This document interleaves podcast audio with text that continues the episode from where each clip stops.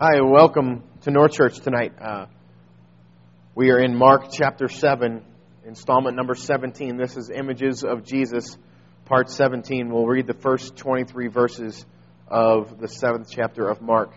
Uh, before we get there, I want to remind everybody the theme and the thought of, of this series, Images of Jesus. This is a collection of a collage of pictures of images of Jesus designed to let us know and, and see what Jesus was about. Mark is writing his gospel to the Roman Christians, and a lot happening in the area of Rome around this time. Uh, but more importantly, especially for tonight's message, is for us to understand that these are images, snapshots of the life of Jesus. It's like we're walking through a Jesus museum, and here uh, it's it's a, a piece of the, the museum, a wing of the museum, if you will, where Jesus is talking about being defiled, and Jesus encounters scribes and Pharisees, and I'll refer to them a lot tonight as as lawyers as we walk through this uh, tonight. So these are, are lawyers who, whose job was sort of to defend the law, and more than that, you'll see this word tradition a lot tonight, and I'll talk about that in a second. Uh, this tradition that these Pharisees, lawyers, these scribes had that had become higher than the law. And we'll talk about that as we go along tonight. But the first thing I want to bring us to the understanding of is this ferocity of love. The ferocity of love. And let that, that phrase sink in in your mind a little bit the ferocity of love. Uh, basically, what's happening here is Jesus has poured life into these disciples and created and, and done a lot in the life of disciples and, and just people that are following him in general. And sometimes we want to clarify that word disciples. Uh, when we're hearing a, a, a sermon and we see or hear this word disciples, we think of the 12 disciples Peter, James, John, Matthew, and etc.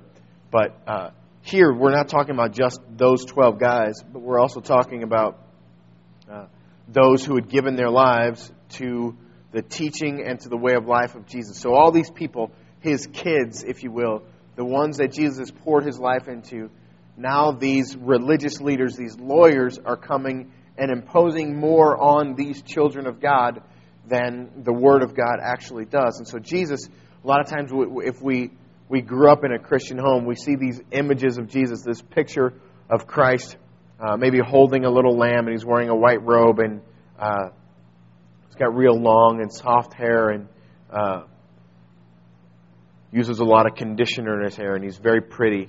Uh, or maybe we've we've got him sitting down on a on a stool of some kind, talking to a bunch of children, and either way, it's it's a very effeminate looking Jesus.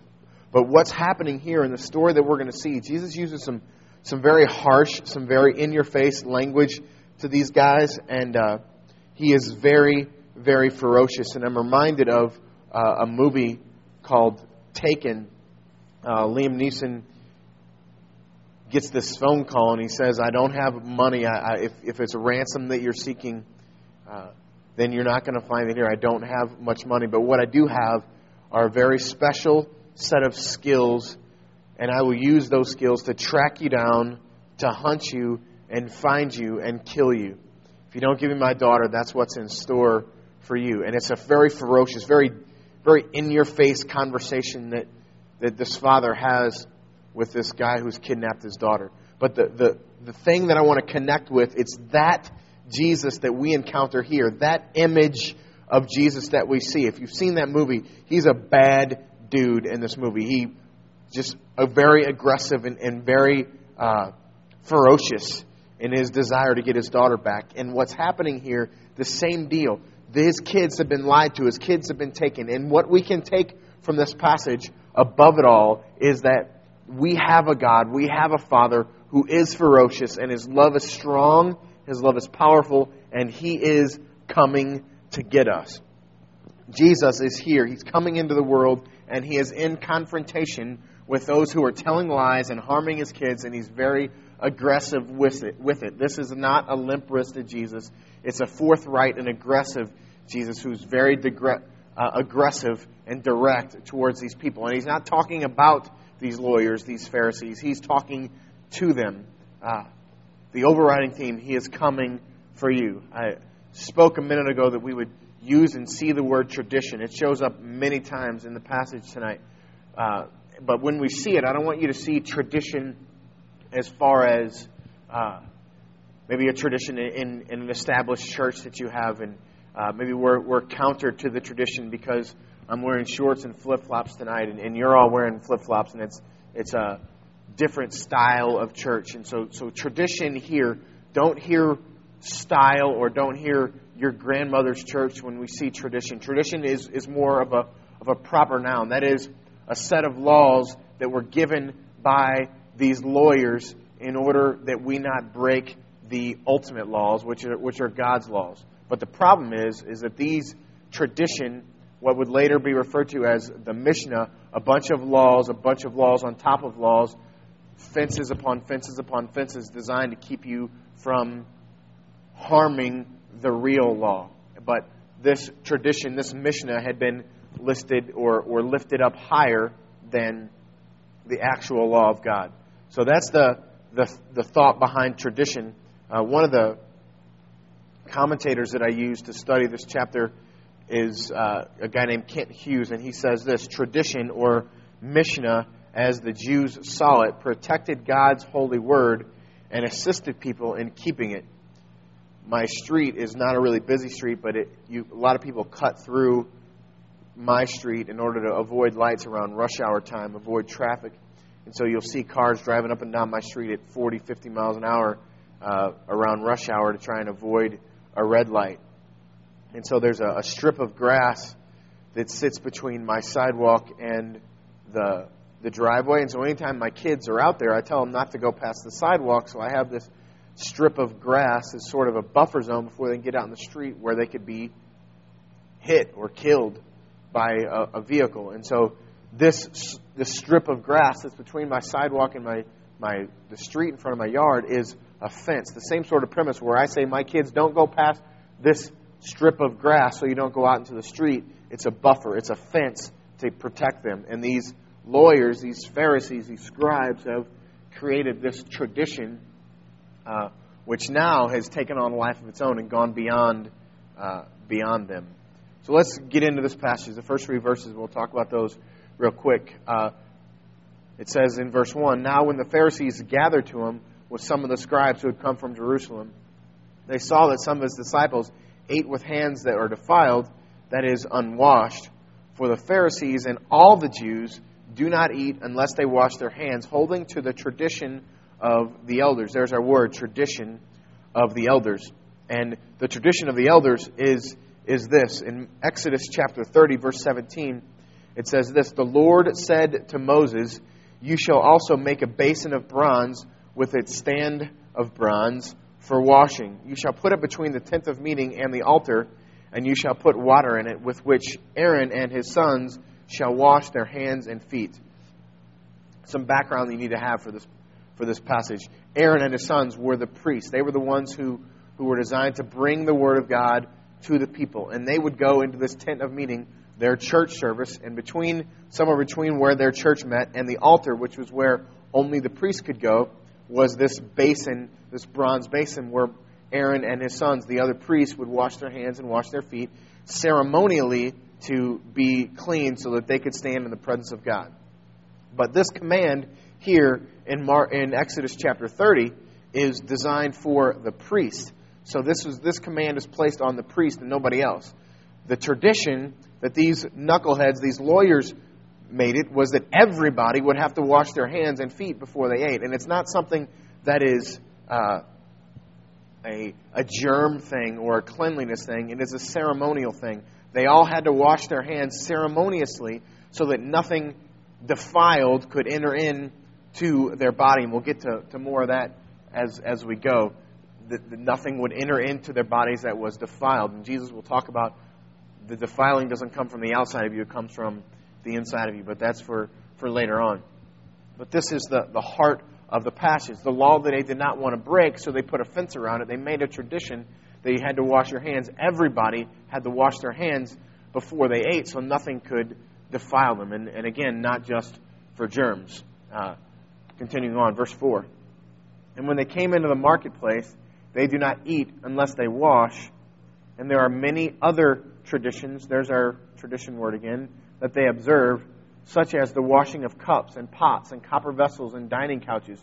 All of these things are traditions, meaning fences set aside so that they wouldn't break the commandment that we talked about in Exodus 30, which is the priests have to wash their hands before they handle the altar of God. But they imposed this tradition in a bigger way and on people that it wasn't even meant to, to be on. It was just for the priests, and it was just when they were dealing with the altar. It had nothing to do with food.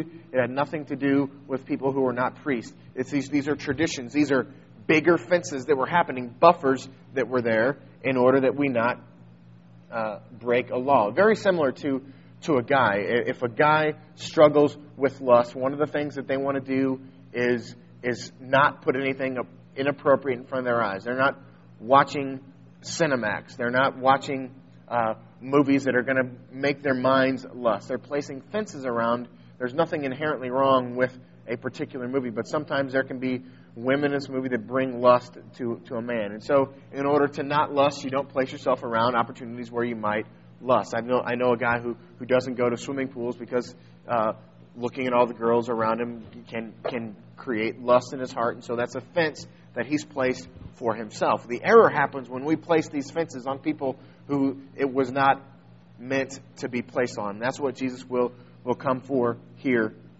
in just a minute. Verse 5 And the Pharisees and scribes asked him, Why do your disciples not walk according to the tradition of the elders, but eat with defiled hands? Basically, they're saying, Why don't your guys do what we tell them to do? And this is where Jesus begins to get ferocious the ferocity of his love, the aggressiveness of his love, the directness of his love. And not talking about these stupid lawyers, but instead talking to them in a very direct, very difficult, very aggressive language, which appears in verse 6, where he calls them hypocrites and worshiping in vain. Verse 6, he says, Well, did Isaiah prophesy of you hypocrites? Which is a very difficult thing to say. And Jesus is a couple of feet from these guys when he uses this language. He's very aggressive. You stupid idiots. As it is written, just about you, Isaiah, that you, and these guys would have studied intimately the words of Isaiah. When Jesus quotes here, he's going to quote Isaiah 29 13. And when he does, these silly guys would have known exactly what he was talking about. And Jesus says, What Isaiah was talking about are you morons. These people honor me with their lips, but their heart is far from me. Ferocity, ferocious love of Jesus, because these guys are being mean, are, are being difficult, are, are harming his kids, and he's very aggressive. And he says, In vain do they worship me. They come teaching their doctrines, the commandments of men, as you would have them leave the commandment of God and hold to the tradition of men. In other words, he is attacking them, saying, You leave the Word of God and force them to hold to your tradition, to your Mishnah, to your law, elevating your law above God's law. This is the accusation that Mark is making. Basically, the, the simple accusation is your tradition, your Mishnah, your law is higher than Scripture. That's from verses 6 through 8. And then Mark, uh, Jesus makes his case to them in Mark 7 9 through 13. He says this. And he said, You have a fine way of rejecting the commandment of God, that is the Word of God, that is Holy Scripture. You have a fine way of rejecting Holy Scripture in order to establish your set of laws, your tradition. Verse 10 For Moses said, Honor your father and mother, and whoever reviles his father or mother must surely die. Jesus is quoting Exodus 20, 12 there. Honor your father and mother. And then he quotes Exodus 21, 17. Whoever reviles his father or mother must surely die. And he lays out how they have done this, how holding their commandments, holding the commandments of men above the tradition of men is what he says or holding the tradition of men above the commandments of God, is what he says in Mark 7 11. If you say, if a man tells his father and mother, whatever you have gained from me is Corban, that is given to God. That is given to God. Corban, let's give a, a little bit of background here what Corban is. Corban is a vow that's legally made, giving material goods to the temple treasury, and yet still having personal access to them. It's a religious thing that happens. Uh, a young man who is enthralled by the church, enthralled by God, and wants to give his life in service to God can uh, make this vow of Corban to uh, in front of his church, in front of the, the Jewish nation. And this is a vow. It's very important, very, very specific vow that says basically everything that comes from me is going to be given to the church treasury. And, and not, if I were to happen to die, all of my money, all of my goods, everything that I have has been bequeathed, has been left to the church, the temple treasury. Um, yet he still has personal access to them as long as he's alive. Now, where this gets important is uh, in Numbers, chap- the book of Numbers, chapter 30, verse 1 and 2. Moses spoke to the heads of the tribes of Israel, saying, This is what the Lord has commanded. In other words, this is the law of God. If a man vows a vow, in our case, he vowed a Corban vow, if he vows a Corban vow to the Lord or swears an oath to bind himself by a pledge, which is what a, a young man would have done if he had said, if he had done this vow of Corban, he shall not break his word. He shall do according to all that proceeds out of his mouth. Basically, tradition here would not have allowed this man, who anyone who, who had the, the Corban vow, would not have allowed him to do anything for his parents in order to keep his vow. It's a fence in order for them to not break this tradition. So the fence they put up around Numbers 31 and 2 would violate Exodus 20, 12, and 2017. A little confusing. Let me read Mark 7, 12, and 13, and hopefully that brings and sheds some light on it.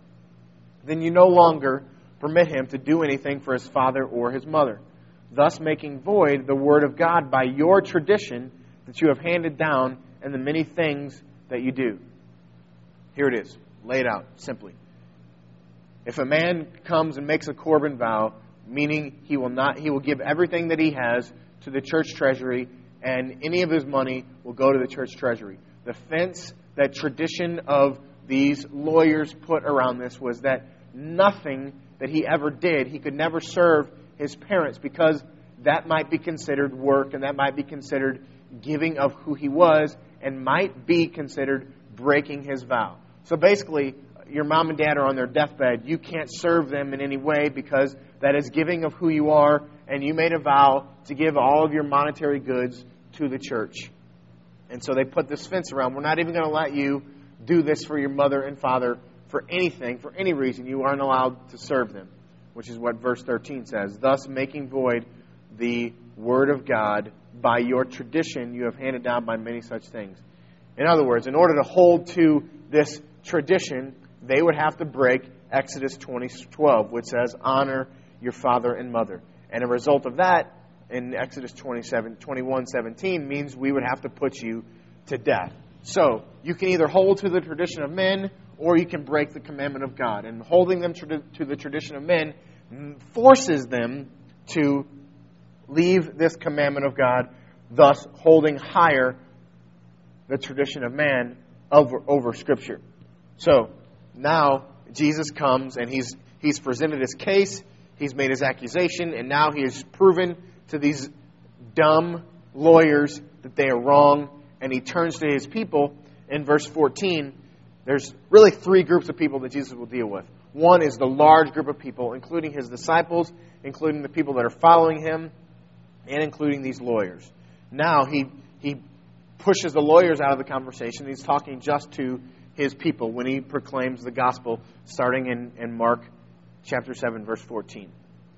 And he called the people to him again, and he said to them, Hear me, all of you, and understand. In other words, I've made this point, I've made my, my accusation, I've made my case. Now pay attention. Here comes the gospel. Here comes the point of what I'm doing. Pay attention. You have to come to grips with this. You have to swallow it all. And here he comes and presents the gospel. He turns it into a gospel presentation. Verse 15. There is nothing outside a person that by going into him can defile him, but the thing that comes out of a person are what defile him. In other words, it's not the environment that is bringing condemnation upon you. It's not your environment that brings condemnation upon you, but it is sin in your heart that brings it. You have no ability to clean yourself up. You can't do it. This is not about behavior modification. It's not about self improvement. It's not about law keeping. At the heart of this is the statement repent and believe the gospel. We've talked about that over and over and over again. The heart of Jesus' message from the very beginning, all the time, is repent and believe the gospel. And here, these religious leaders, these scribes, these Pharisees, these lawyers, are trying to, to put this, this Mishnah, this tradition on people as a way of modifying their behavior, of helping them to keep the law. And what Christ is saying here in verse 15 there is nothing outside of you, nothing that you can do, washing your hands or not washing your hands, washing these cups or not washing these cups.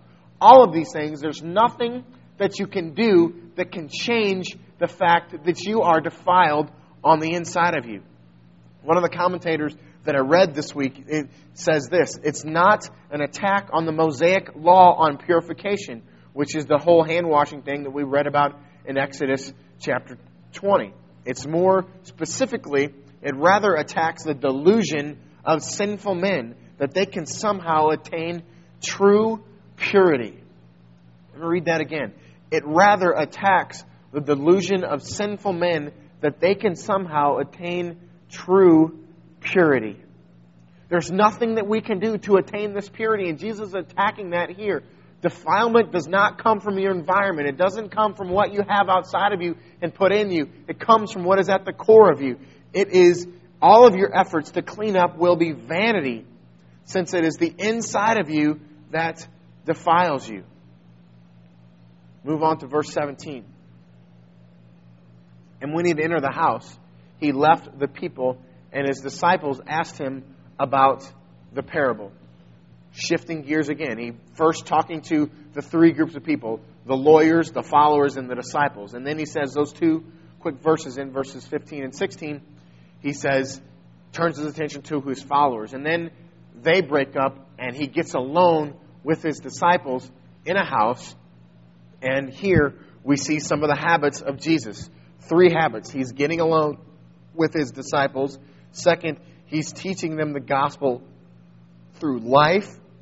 And third, and most importantly, where we'll land mostly, he is proclaiming repent and believe the gospel. Habits of Jesus. And this is this this whole message, this whole instance, this whole image of Jesus that Mark is showing us is a, is a picture of Christ attacking the religious and then speaking sort of in a veiled way to his followers, and then pouring deeply and intimately and showing harshly, ferociously the gospel to his select people. Very intimate, his, very close people. And that's what he does in these last six verses that we'll look at. And as we go, before we get here, this is the gospel. This is huge. If you've listened to nothing in the first half of this message, listen here, listen now.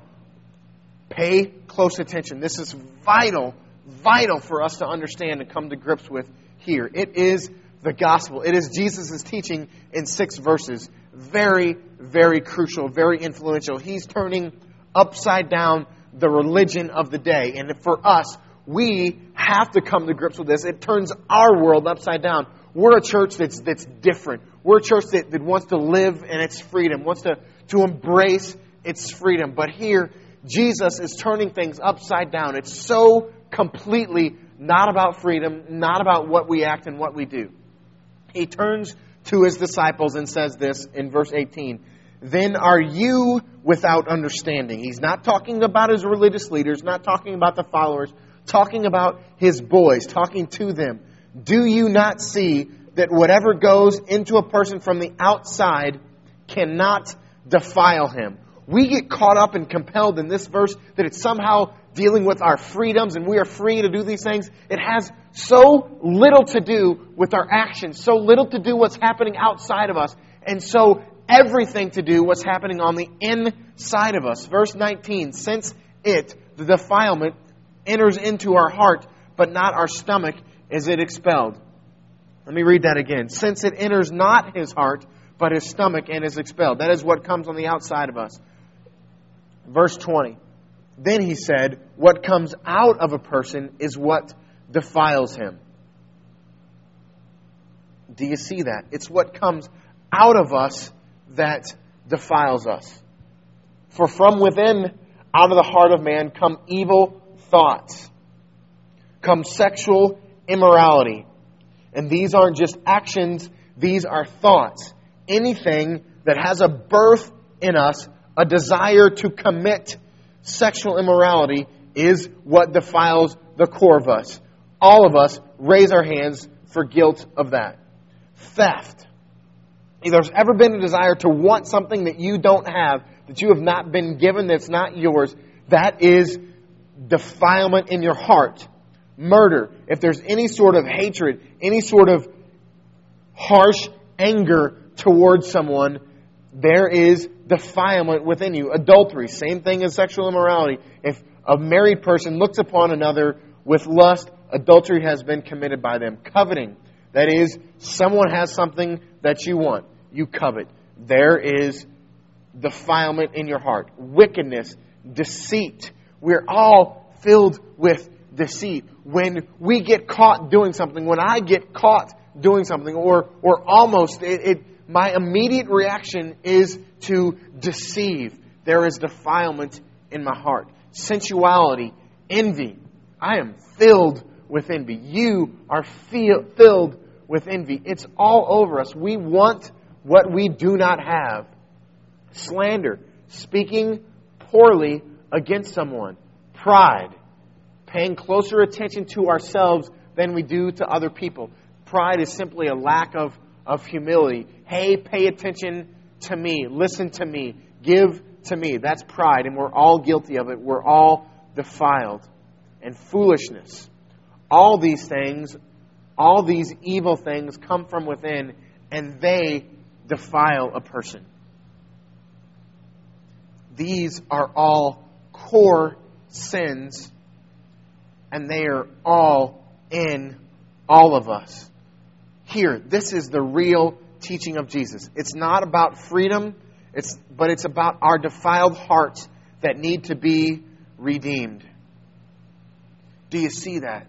This message of Christ, this vital message of the gospel, the point of Christ's proclamation to this world, the thing that he was always about proclaiming, not just with his words, but with his actions, the way he interacted with people, the way he interacted with Pharisees, the way he interacted with lawyers, the way he interacted with, with people who were uh, neither for him or against him, and his disciples, the way he interacted, the message that he proclaimed was repent and believe the gospel. And what he's saying in these six verses that is the gospel is this we are products of our sinful hearts and not products of our sinful generation.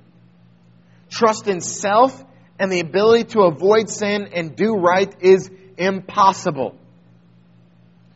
Trust of yourself and ability to avoid sin, ability to practice behavior modification is impossible. And that is what these idiot lawyers are about. They're about adding to the law of God that you can't keep anyway. They're about adding to it and making it more important than the law of God itself. And the point and purpose of the law of God in the first place is to show that we can't do it, that we have defiled hearts to bring us to an all accepting, all loving Jesus Christ. Get to the heart of that. That is the point of what we're doing. And, and here, we, I've talked recently in the last few weeks about repentance and how repentance is something that God has to do in us. We are the passive agent and He is the active agent. Here, this is true repentance. God coming and changing our hearts, connecting us with the defilement of our hearts. And if you don't comprehend the defilement of your hearts, go back after this message tonight and, and look at verses 21 and 22 of Mark 7 and see that it is at the core of you that has defiled you. And nothing outside of you, nothing that you have done or can do is the defiling moment in your life. Instead, it's already there in your heart. True repentance and true life change comes from understanding this stuff. We have to come to grips with our sin. Darren Patrick preached a sermon uh, a month or so ago, and in it he's talking about the gospel, and he says this Why we obey is just as important as that we obey. Do you see that? Listen again. Why we obey is just as important as that we obey. This thought about simply obeying because Scripture has told us to or to gain something religiously from God is, is behavior modification or has the ability to, to fall into behavior modification. Let me, let me say that again. I, I, I stumbled a little bit. The, the heart of this, obeying Scripture, obeying the law, can become just behavior modification. But instead, why we obey is equally as important. Let me illustrate this point. I, I've really loving the relationship that Hannah Grace, my eight year old, and I are, are establishing. She's becoming understanding of Scripture, understanding of the gospel, and I can have real, meaningful, and deep conversations with her. Just the other day, I don't remember what it was. She did something that was wrong and bad, and so I, I took her into her bedroom and, and, and talked about why it was wrong and why it was bad. And then I, I stopped and spent more time telling her that I loved her, and there's nothing that she can do to separate herself or, or earn or gain my love for her. And it's it was reminded me of of the other night when, when we had our uh, baby dedication, and at the end of it, I, I I had Kyle and Mandy up there in front of us, and and baby Kinsley, Manny was holding uh, Kinsley, and and she I, I said this is the picture of the gospel. So obvious that Kyle is deeply and madly in love with his daughter, and his life is about protecting and providing for her. And there's nothing that Kinsley has done to merit or earn or uh, get this love of Kyle and Mandy. All she really did was get born, and that was a, a natural event that happened. Nature allowed Mandy to go into labor, and, and she pushed Kinsley out of her womb and into this world.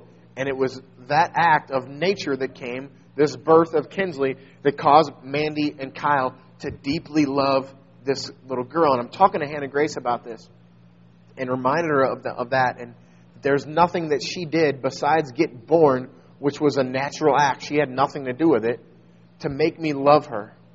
And it's that love, that acceptance of us that we have to connect with. It's that that is the motivation for obedience.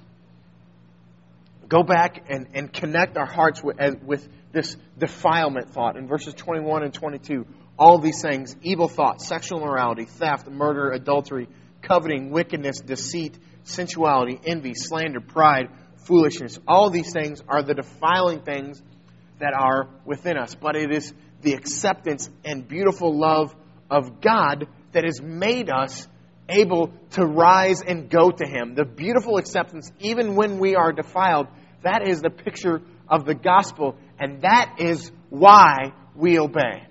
So, why we obey is equally as important as that we obey.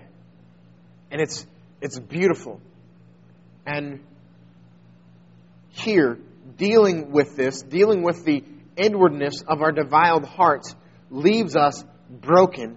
But the beauty of the gospel is that there is a hero in all of these Old Testament passages that Christ has pointed to. And all these Old Testament passages that these Pharisees and scribes and religious leaders are trying to protect. It's all of these passages have been pointing to this hero of Jesus, and it is him that is here, and it is him that is among us, that is bringing this kingdom of God that has made you clean.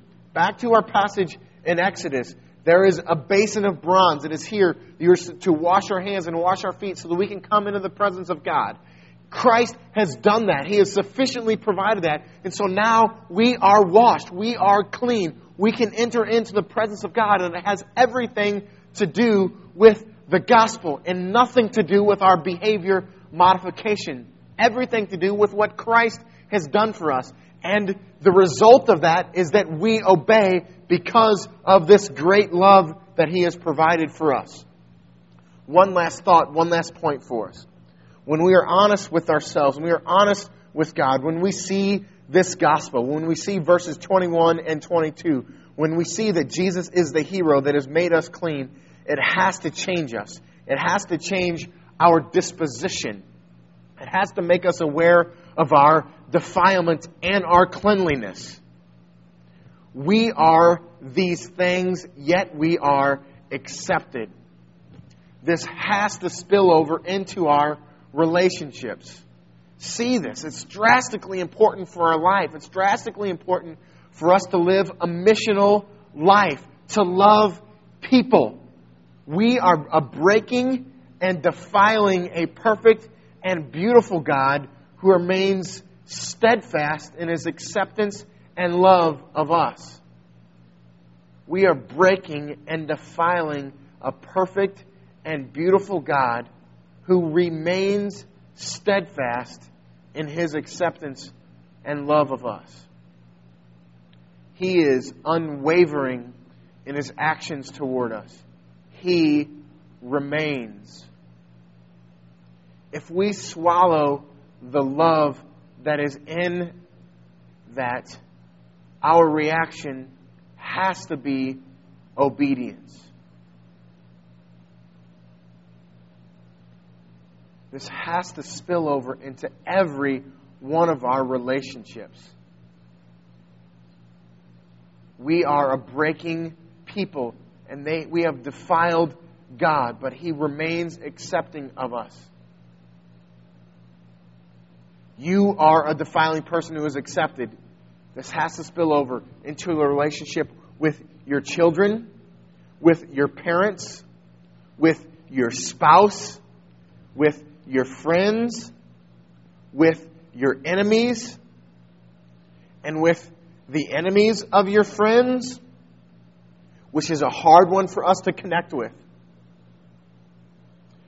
Listen to this. If you harm me or mess with me, I can deal with that. It's not a big deal. But harm my wife, harm my kids, harm my intimate, close friends, and you're going to have to deal with me. The same premise that has motivated Jesus to come and be ferocious with his love in front of these scribes and these lawyers. They have come and harmed his kids. They have come and changed the gospel. And Jesus is here ferociously in their face. And he has taken up an offense for his children righteously. And we have this ability to, to project onto our the enemies of our friends this sort of harshness. All of these people, our kids, our parents, our spouse, our friends, our enemies, the enemies of our friends, all of these people are inwardly, inwardly defiled and forgiven people. Oh God, that we could connect with that thought and it would change our lives change the way we view people to understand that we are inwardly defiled people living among inwardly defiled people. And it is by grace and faith alone that God has granted us, given to us, a gift, a grace gift that He has given to us. That we are able to come into His presence and proclaim that we are righteous and forgiven. It's only through God's actions that we can do that. An inwardly defiled and totally forgiven people. This is repentance. This is the gospel, and it is the message of Jesus. Pause and reflect on relationships that are strained in your life and understand that these are inwardly defiled and forgiven people through the grace of God apply this message of Jesus to that.